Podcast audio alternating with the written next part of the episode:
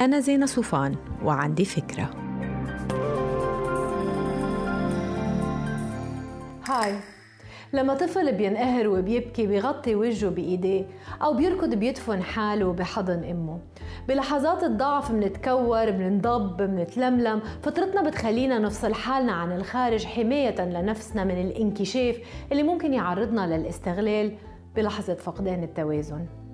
نحن اليوم كلنا عم نتعلم على السوشيال ميديا وما حدا معه خريطة الطريق وما حدا بحق له يفرض على حدا طريقة مقاربته للحياة الافتراضية تبعيته وطريقة اكتشافه لها ومشاركته فيها.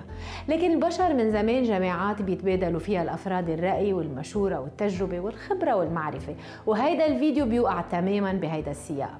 أنا بعتقد أنه كلنا لازم نحاول نحط ضوابط على حس المغامرة تبعنا على ال social media لأنه لحد كبير كلنا عم نتحرك بالعتم العتم وما بنعرف حقيقة الأتمان ولا بنعرف جغرافية المكان.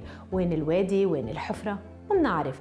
هلا إذا أنتم خلص قررتوا إنه ما بقى في حدود بين العام والخاص بحياتكم وارتحتوا لفكرة إنكم تدوبوا بالآخرين ويدوبوا فيكم أرجوكم حاولوا تفكروا ألف مرة قبل ما تفرضوا هيدا الطريق على أبنائكم.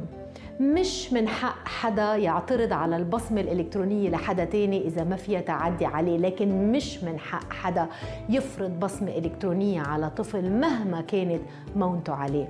حرام علينا نعمل تاتوات على أجساد الأطفال ونجبرهم يمشوا فيها كل حياتهم. الطفلة اللي بصمتها الإلكترونية بصمة أميرة مثالية رح تتعب كتير لما تكبر وتعرف إنه الحياة مش مشهد بفيلم لديزني. هاي نحن عم نخذلها. تماما مثل ما خذلنا الطفل يلي خليناه يكشف وجعه وانكساره وضعفه قدام كل العالم. ونحن عم نكسب معاركنا الصغيرة اليوم على ال social media. خلونا ننتبه إنه ما نكون عم نحضر لهزيمة كبرى رح يحملونا أولادنا أول شيء مسؤوليتها. ما تنسوا تعملوا download للفكرة تعطوها rating وتساعدوني بنشرة. باي